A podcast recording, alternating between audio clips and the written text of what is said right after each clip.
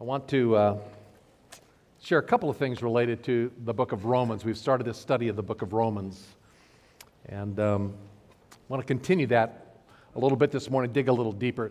By the way, you may have uh, known somebody um, like the person I'm about to tell you about, an avid golfer who uh, it was basically his life, uh, almost an idol.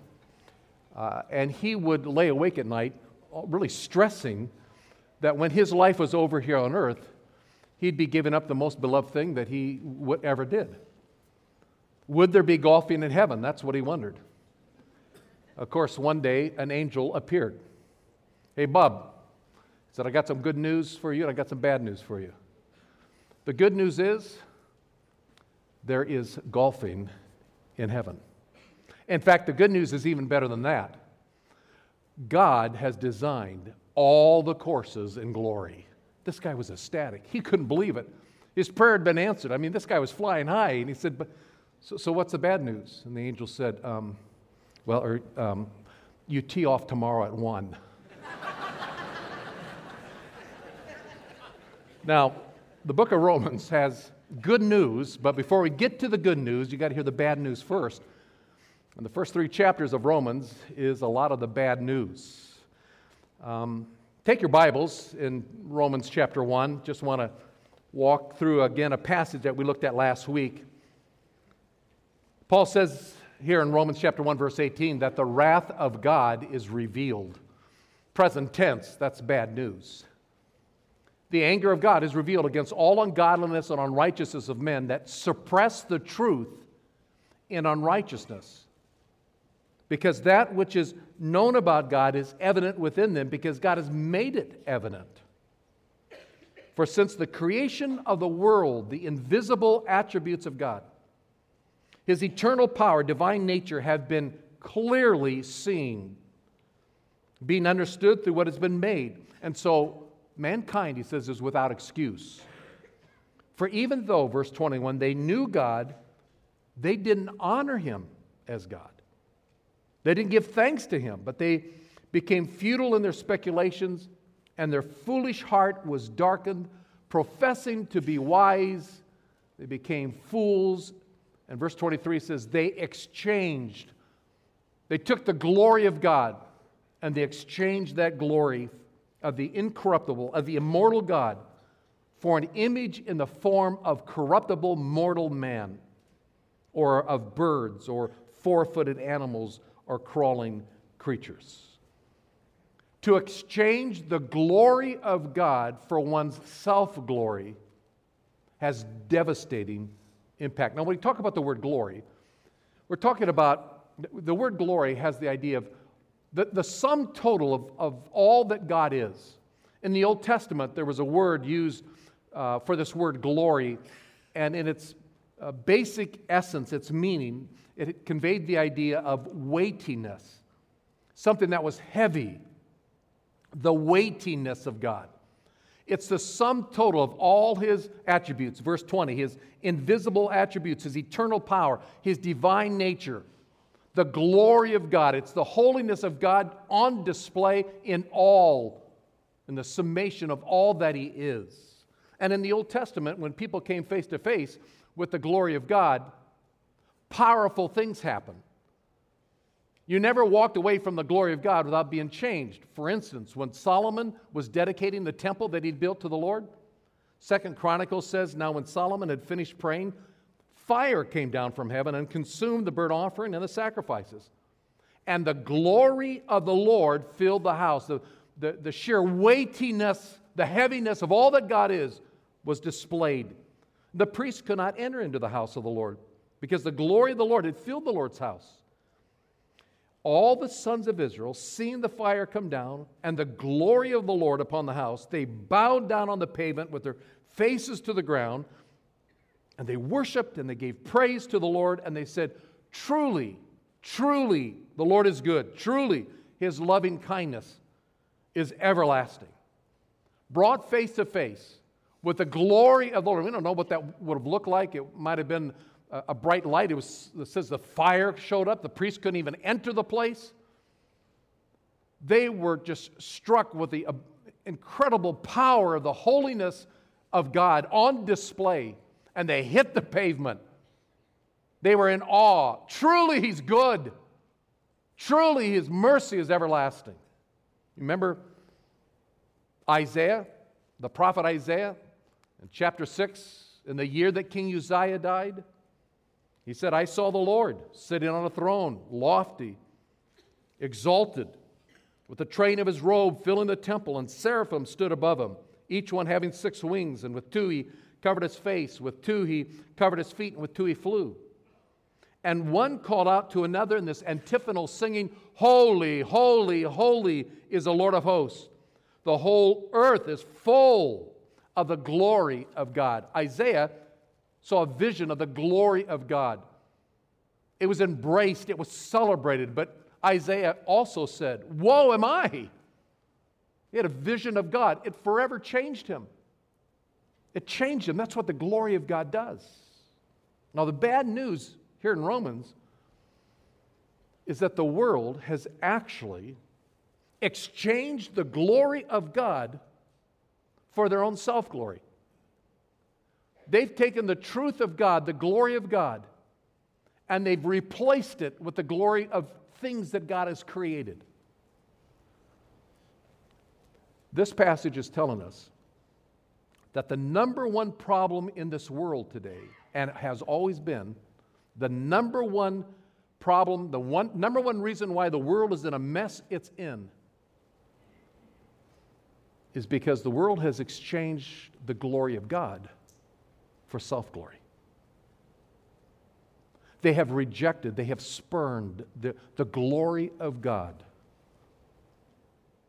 God has become persona non grata to the world. We don't need you. And so Paul continues in that passage.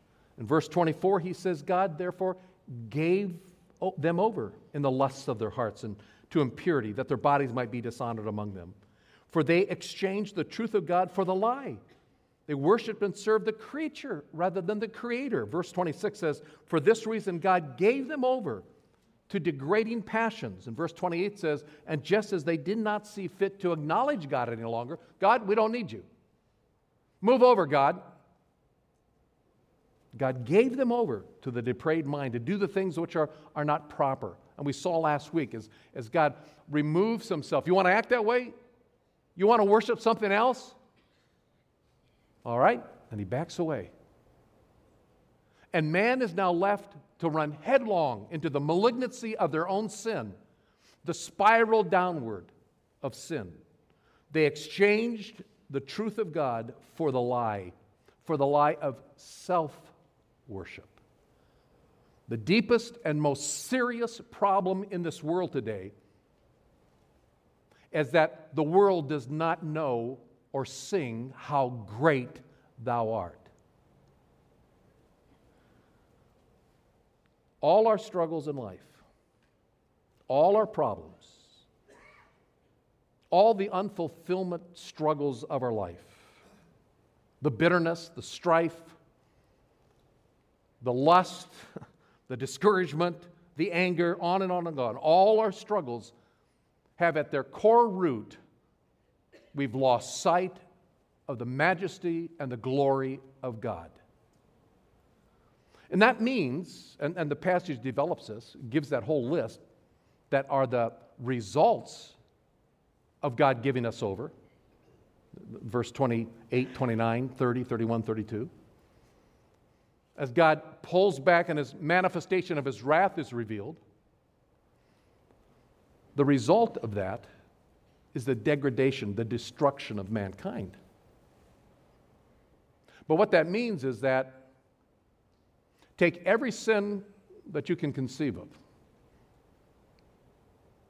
abortion, pornography, sex trafficking, lust of any kind, anger, hatred, murder, strife. And they're all secondary. You hear me? They're all peripheral to the primary sin, and that is God, we don't need you. Exchanging the glory of God for self glory. A.W. Tozer, the great Christian writer and thinker of the last generation, said that essence of idolatry is the entertainment of thoughts about God that are unworthy of him. He applies it to the church, but he says no church can long serve the God of truth with an untrue and with a diminished view of who he is. The first step down for any church, or I would say for any person, for any society, is taken when it surrenders its high opinion of God. We lose sight of the glory of God. And when God's glory is ignored and rejected, devastating consequences take place. But if that is true, and it is, could not the opposite also be true? If ignoring and spurning and rejecting the glory of God leads to destruction and death, would not the embracing and, and accepting and celebrating the greatness of God lead to his greatest blessing? That's where the gospel of Jesus Christ comes in. That's what Paul is writing about here in Romans. The good news, that's what the gospel means. The good news about Jesus. The gospel is that Jesus has come into this world and he's brought the light of the glory of God to display it. And how did he do it? He took our sin upon himself and he went and he died on a cross to pay for our sins and he rose again. That's the good news. That's why Paul said in verse 15 of chapter 1 I can't wait to come to Rome to preach the gospel, this good news message, even to the believers, to the church at Rome. Because he said, I'm not ashamed of that message. It is the power of God to rescue. What does this world need? It needs to be rescued. Where's the rescuing take place? When we recapture a sense of the majesty and the greatness of God. And in the gospel, that's where we see it. It's the gospel that tells us of the holiness of God, the righteousness of God. A God is too pure to have sin in his presence. But it also tells us of the grace and the kindness and the mercy of God that sent his son out of love to pay for those sins. The gospel of, of God, the good news of Jesus, tells us of the sovereignty of God, who worked all things out according to the counsel of his will. From before the foundations of the world, he laid the plan. The sovereign God laid the plan of loving this world to the death and resurrection of his son. The gospel tells us of the power of God to take death and raise Christ again to triumph of life. It's in the gospel that the glory of God shines, it radiates the brilliance of God in a darkened world. And that's what this world needs, and that's what we need. We need a renewed focus of the glory of God. Tozer is right when we have a diminished view of God, watch out. When we give God the head nod on Sundays and then the rest of the week, it's me, watch out. When we begin to refocus the lens of our heart on who He is, blessings flow. We grow in our understanding of Him, and all of a sudden, transformation takes place. Let me read to you from 2 Corinthians, 2 Corinthians chapter 3 verse 18. But we all with unveiled face beholding as in a mirror the glory of the Lord we're being transformed into that same image from glory to glory just as from the Lord is the Spirit. What is Paul saying here? When we recapture, embrace, celebrate, recapture, refocus on who God is, on the greatness of God, when that becomes central to our life, when we wake up in the morning and we sing, How Great Thou Art, not just a few minutes on a Sunday morning, when we uh, conduct our life with a way that says, God, you're great, I'm not, transformation takes place. That's what Paul is saying in that verse. And as we look at the glory of God, and where, do, where does that happen? It happens in His Word. This is where He's revealed Himself. And so we spend time with Him in His Word.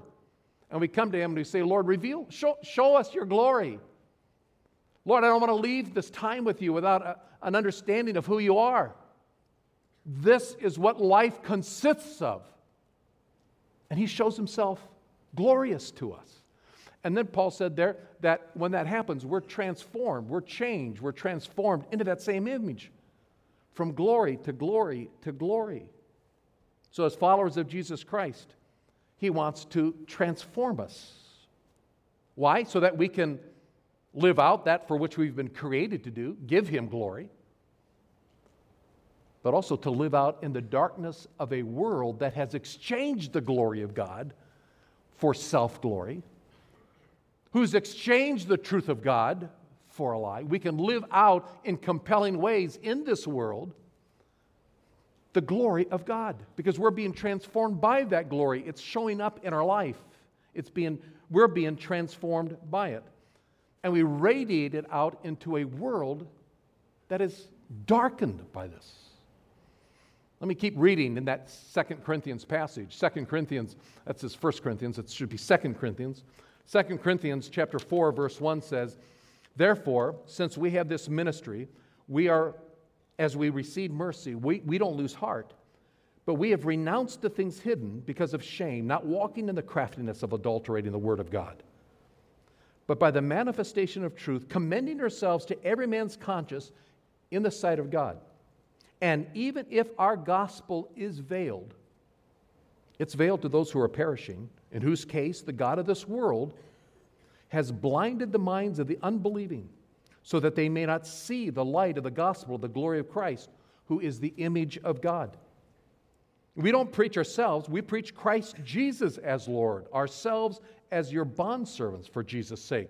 For God, the one who said, Light shall shine out of darkness, He's the very one who's shown in our hearts to give the light of the knowledge of the glory of God in the face of Christ.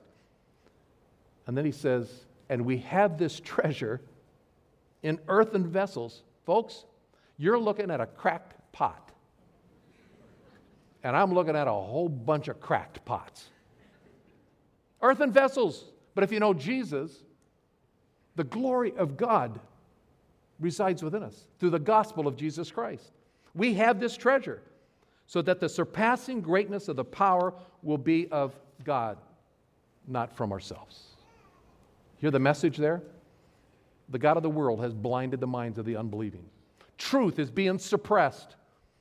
The glory of God has been exchanged for self glory.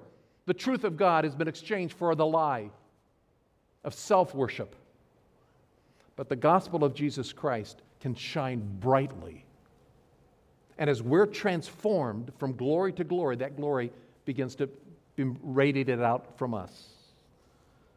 We give the light of the knowledge of the glory of God to a world that is darkened and is suppressing that truth, and that's our calling as the body of Christ. And wherever God's glory is revealed, transformation takes place. Wherever God's glory is seen, witnessed, embraced, and celebrated, change happens. Some of you ladies were here Friday night. You heard testimonies of the power of the change of God in a person's life. How beauty is, comes from ashes. That's the power of the glory of the gospel. But here's my concern for, for me, Mark Carey something I want to pass along to you.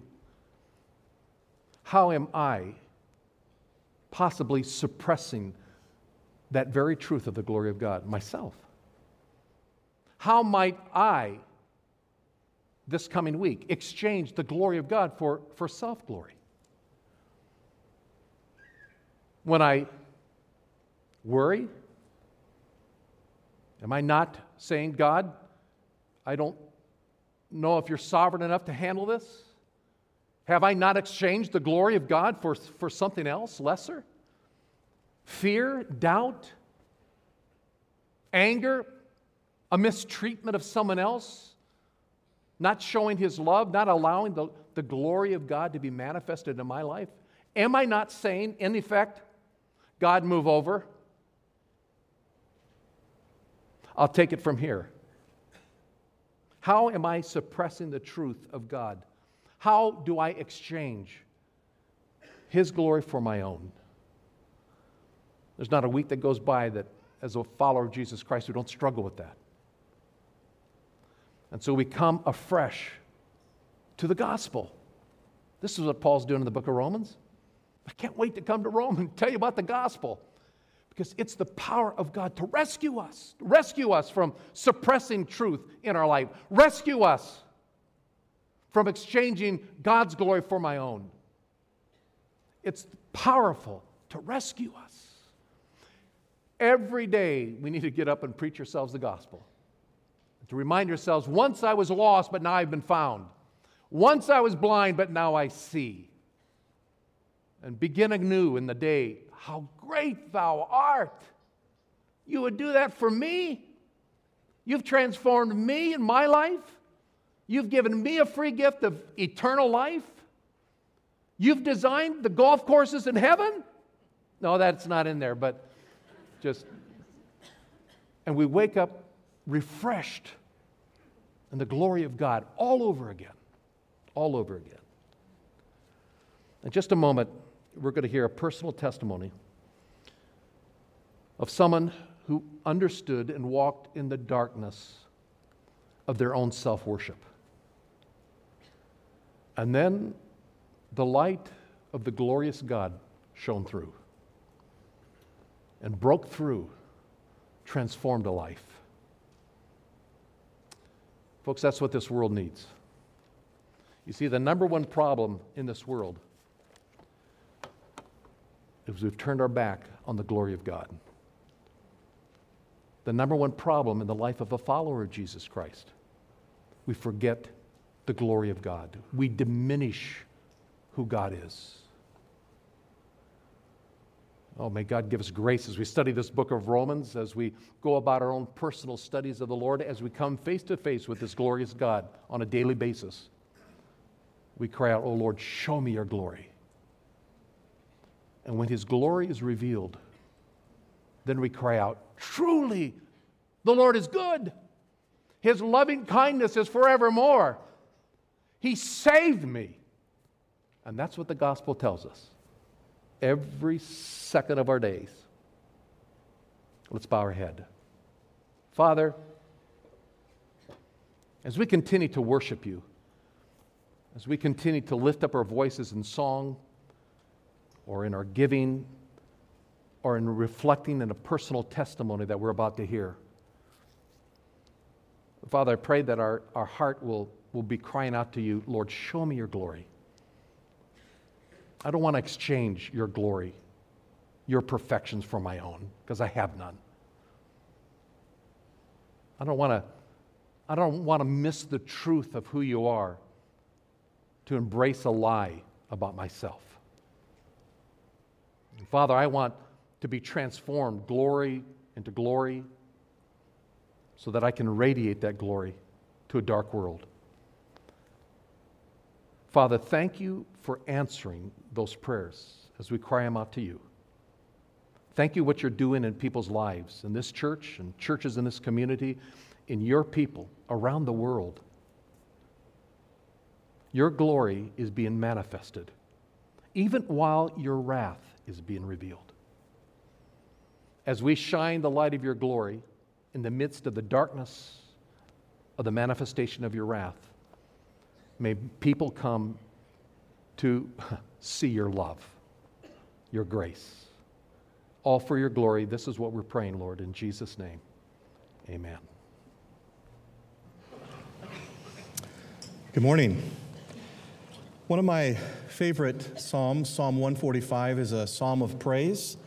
And uh, verse 5 says, On the glorious splendor of your majesty, and on your wonderful works I will meditate.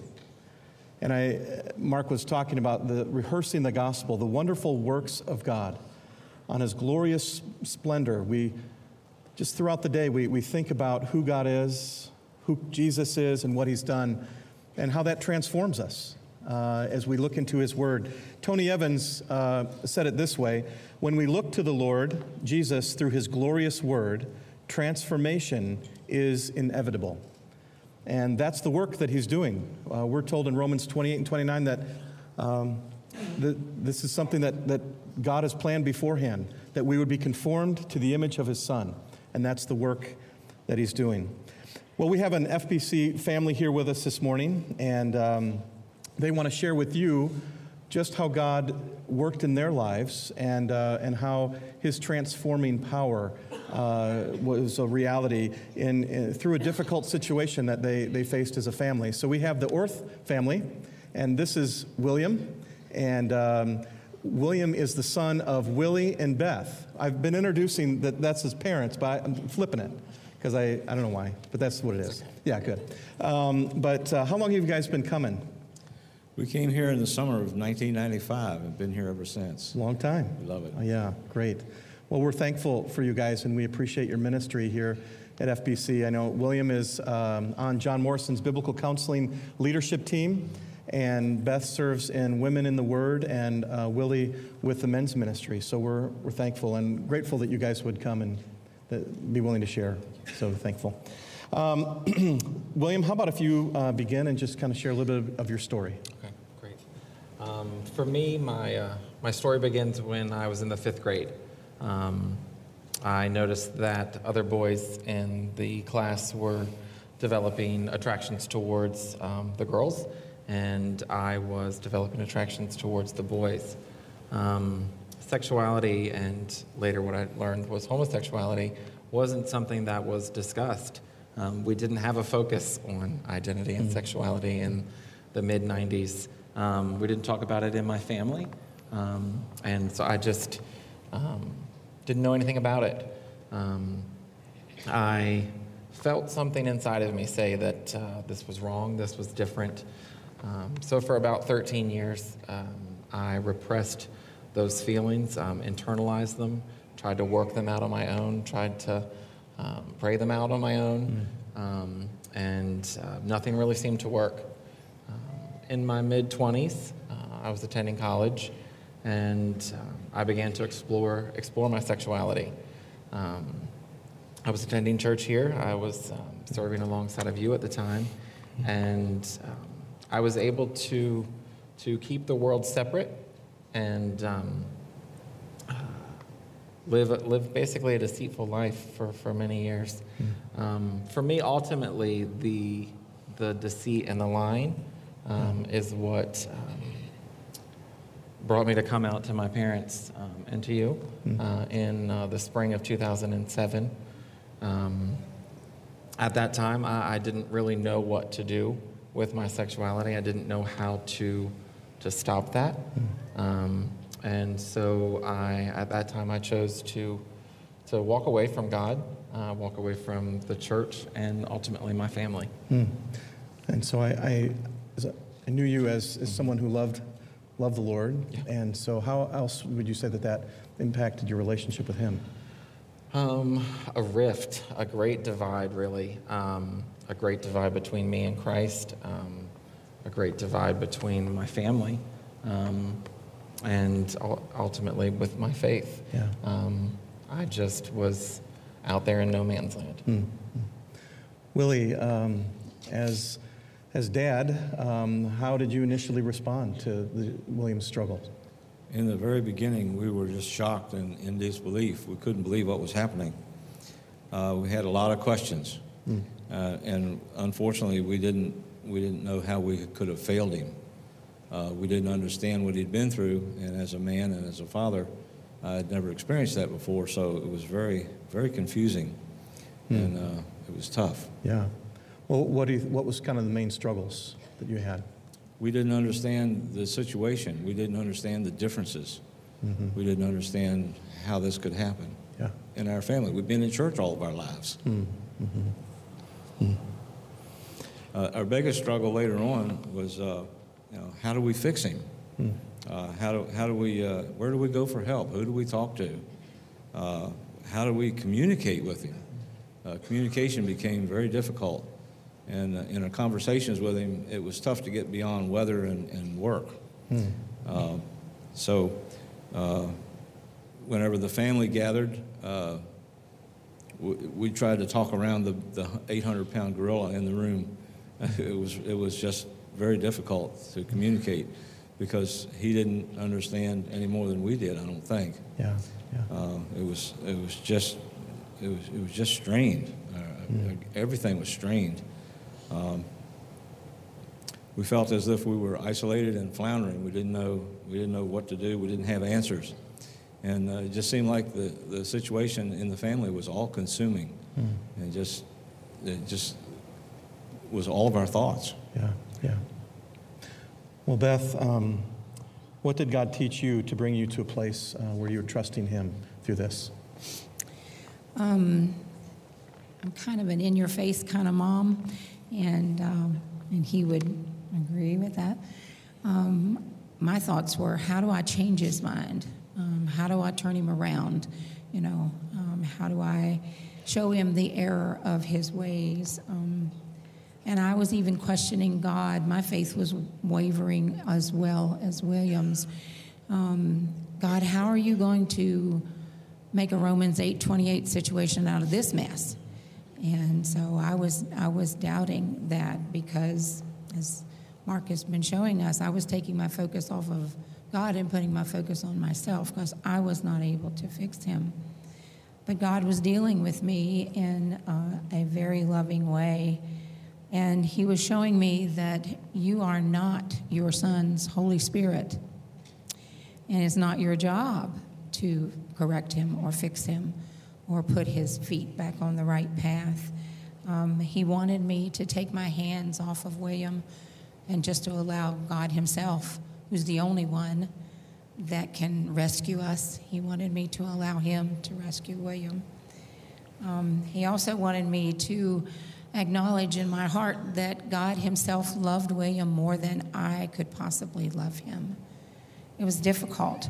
Um, we were all on a journey, and this was a journey by God's design.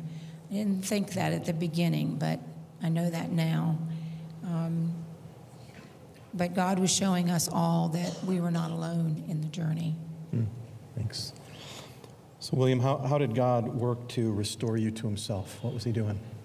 Um, he was doing a lot of little things um, that I wasn't always aware of. Um, and they were little acts of love along um, a five year path for me. Um, it was uh, my sister, who's equally as stubborn as my mom, um, making me go to church with her when I would visit her in Pennsylvania. Um, it was a friend who I thought couldn't love me anymore, um, giving me a hug and just saying they're praying for me.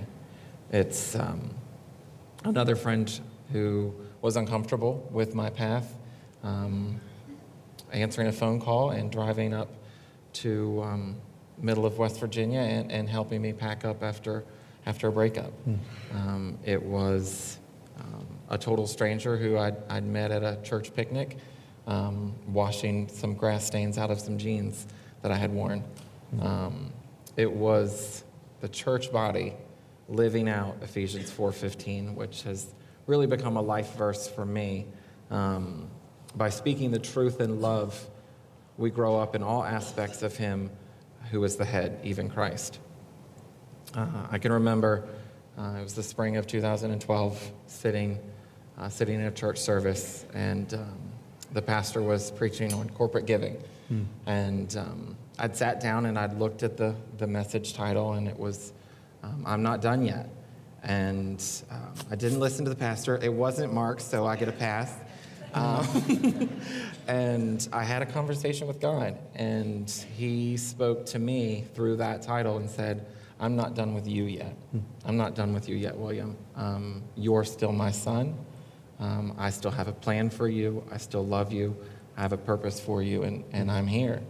Um, Yeah. in that moment, I, I reaccepted Christ basically and said, All right, God, he, he'd broken down the last of my walls. And um, I chose in that moment to stop living life for me um, and pursuing my sexuality to live my life for Him and, and pursuing Him. Yeah.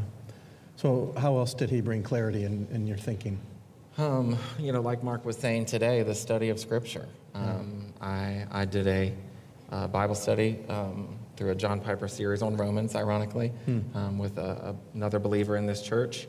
And uh, to paraphrase him, the healing of the soul is the restoration of the glory of God to its proper place, our heart. Um, my heart, when I was walking in my sin, was not directed towards Christ.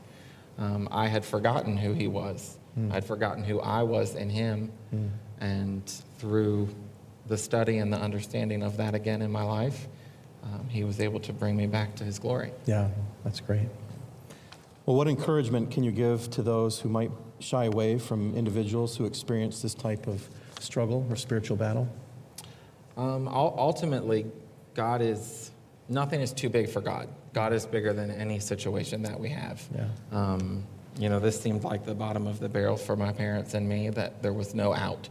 Um, and, and God did have a plan um, this whole time. And it was uh, essential to his timing. Yeah. Um, he, worked, he worked it all out. Um, for me, as someone who was struggling with sometimes a more, a more open sin, it, it's kind of out there when it's your sexuality. Um, I always felt different from fifth grade. I always felt different. Um, and a lot of times I was treated differently. Um, so I think as believers, showing, showing that unconditional love that Christ shows us um, to those struggling and living in homosexuality, um, that, that would be number one. Yeah. Um, and then condemnation. Uh, not, I'm sorry, not Yeah, right, condemnation. right, right, yeah. Um, compassion over condemnation. Yeah. You know, those, those would be my key Yeah. takeaways. Okay, great. Thank you. Willie and Beth, um, what hope and encouragement would you like to share with parents uh, or those with loved ones who might be struggling in this area?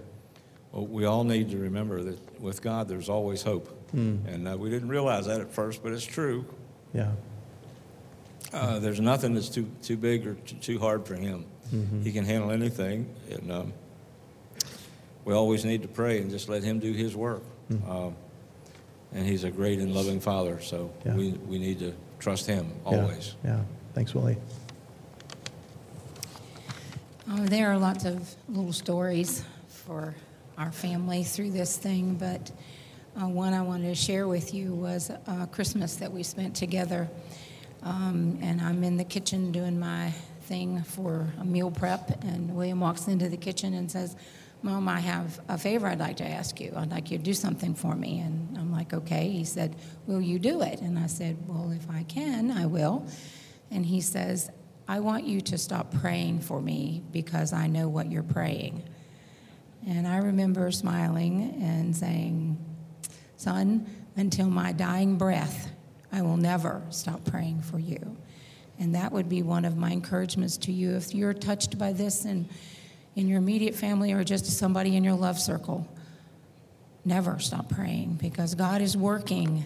When we are praying, God is working. Um, Jesus gave a commandment to his disciples and also to us. In the book of John, he tells us to love one another. He doesn't just leave us there, he tells us how to love one another. He says, Love one another as I have loved you. And we know the definition of that is unconditional love. After William's second redemption, which is what I call it, he and I were rebuilding our relationship and having lots of good communication time. And he said to me one day, he said, So, Mom, there's something I want to tell you. And I'm like, Okay. He says, Remember when you used to say, I love you, but blah, blah, blah, blah, blah, blah. I love you, but blah, blah. And I'm like, Yes, I do. He said, I didn't hear the I love you, Mom. All I heard was the but. All I heard was, but I don't like what you're doing, but you know it's sin, but you know God doesn't like it. I didn't hear the I love you part. Well, that cut me to my mama's heart all the way to the bottom. And he was right. I did not give him the unconditional love that he needed at that time. I was still trying to fix him. God doesn't say, I love you, but you better get your act together. I love you, but let's just work on some things. He doesn't say that. He says, I love you, period. And that's what he's calling us to do for all of those of uh, around us. I love you, period. Um, if you're here and there's somebody in your circle or in your family that's touched by this, please don't be afraid to, to ask for help. There is help for you. Um, we want to come alongside of you. Please don't suffer alone. And remember, as Mark has been teaching us and will continue to, the Father in heaven that we love loves us, and He is a God of redemption. He's a God of reconciliation, and He's a God of rescue. And we just need to trust Him to do His work. Yeah. Well, thank you, you guys, for sharing your story. We really appreciate it.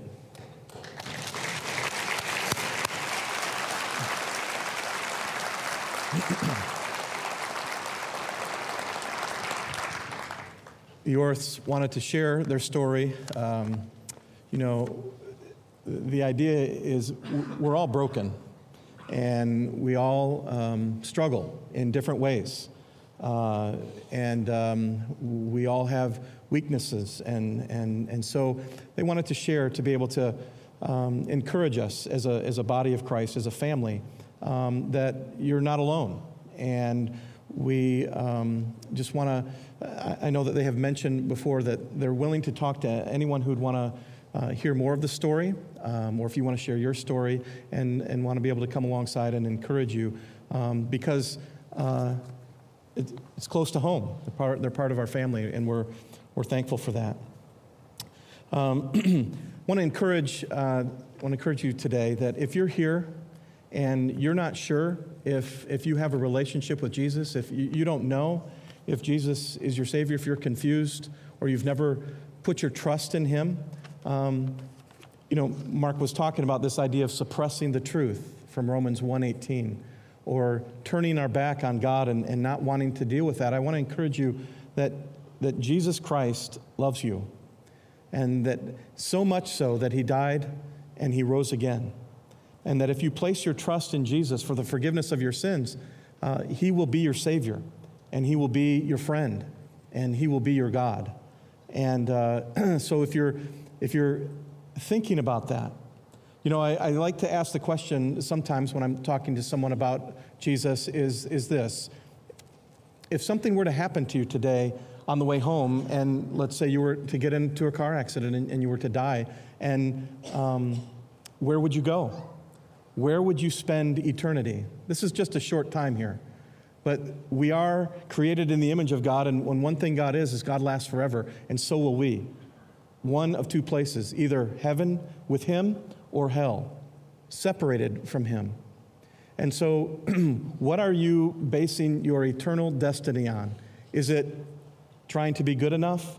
Is it hoping that your good um, actions or good deeds would outweigh your bad ones? God doesn't. God doesn't not use. Sorry, God doesn't use that as a standard. The standard is Jesus Christ, who lived a perfect life he is God. And He died for us so that we could be, have our sins forgiven. Um, and, and so I just want to encourage you that God loves you. John 1.12 in the, in the Gospel of John, but as many as received him, to them he gave the right to become children of God, even to those who believe on his name. You can put your trust in Christ for who he is, he's God, and for what he's done, his wonderful works, he died, he was buried, and he rose again. And you can stake your eternal destiny on that truth, on that reality, and put your faith in Jesus Christ. If you're a believer here this morning and you, you already are a child of God, I want to encourage you on just one thing, and that is whatever struggle you're going through, whatever trial you might be facing, or if you're heading into one, um, begin your thinking and, and your perspective with the gospel, remembering who God is, that God is a God of kindness. He saved us. One of the reasons we're told that He saved us in Ephesians 2 7, I, I believe there's lots of reasons He saved us, but one of them is in Ephesians 2 7, it says that He saved us so that we could be on the receiving end of His kindness for all eternity. And everything that He does goes through this filter of kindness. He loves us so much. That's, that's gospel truth. Begin your thinking with the gospel that God is sovereign, that God is actually taking this situation and He's going to work it out for good. What is the good? That He's conforming me into the image of Jesus. He's wanting me to have Christ's character. He's wanting me to have Christ's priorities in my, in my thinking. But we can trust Him and we can look into His Word. Uh, I've been kind of going through Psalm 1 recently, and um, uh, I always say that and then, then I forget it. So don't hang on. Um, our delight should be in the law of the Lord, and in His law, He meditates day and night. The one who delights in God's law will meditate day and night. What's the result of that? He will be like a tree firmly planted by streams of water, which yields its fruit in its season, and its leaf does not wither, and in whatever he does, he prospers. I, I, think about that as a, as a child of God. That is, that's something that God wants to do in our lives as we look to his word and as we see Christ in his word. He, he wants to transform us. And whatever he does, he prospers. That is exciting. What does that look like? I have no idea. That's up to God. I can trust him with that. But that, that motivates me, that, that encourages me to be a person who is in his word because there's such benefits to it for my good, for your good, and for his glory. And, and so we desperately, as his children, need to be in his word because that's where we meet Christ and that's where transformation takes place. So begin every struggle with thinking on the gospel and using that as a filter. Well, let's, let's pray. Father, thank you for this time. Thank you for the Orths. Thank you for um, just their humility and willing to, to share their story. We pray that they would be encouraged today. And Lord, for all of us, as we are reminded of uh, our own brokenness, thank you that you are um, near to the brokenhearted and that you save those who are crushed in spirit. And so we, we want to rely on you, we want to run to you. And uh, we, we thank you for the forgiveness we have in Christ.